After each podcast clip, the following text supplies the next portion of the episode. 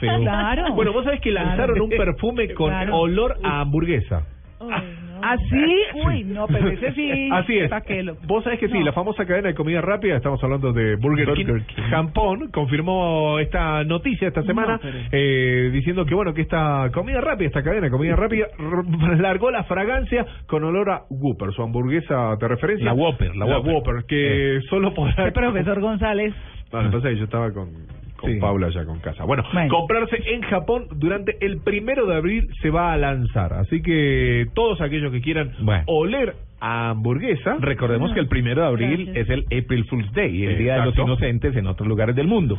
Sí, entonces no sabemos si es verdad o es un O es inocente. Eh, mentira. También, sí, no sabemos. Unos 38 euros o 41 dólares eh, costará supuestamente este perfume olor a ¿Cuánto- hamburguesa. cuánto cuesta? 38 euros, 41 dólares. Y más si o uno la menos. pide doble carne, Claro, no sé si es eso. Vos sabés que esa es la Y pregunta. Ay, no. Ay, Tocineta. con queso y tocineta Y cebolla, debe por ser un favor. poquito más costosa. No, que tengan una gran blanco, frijol y papa grande.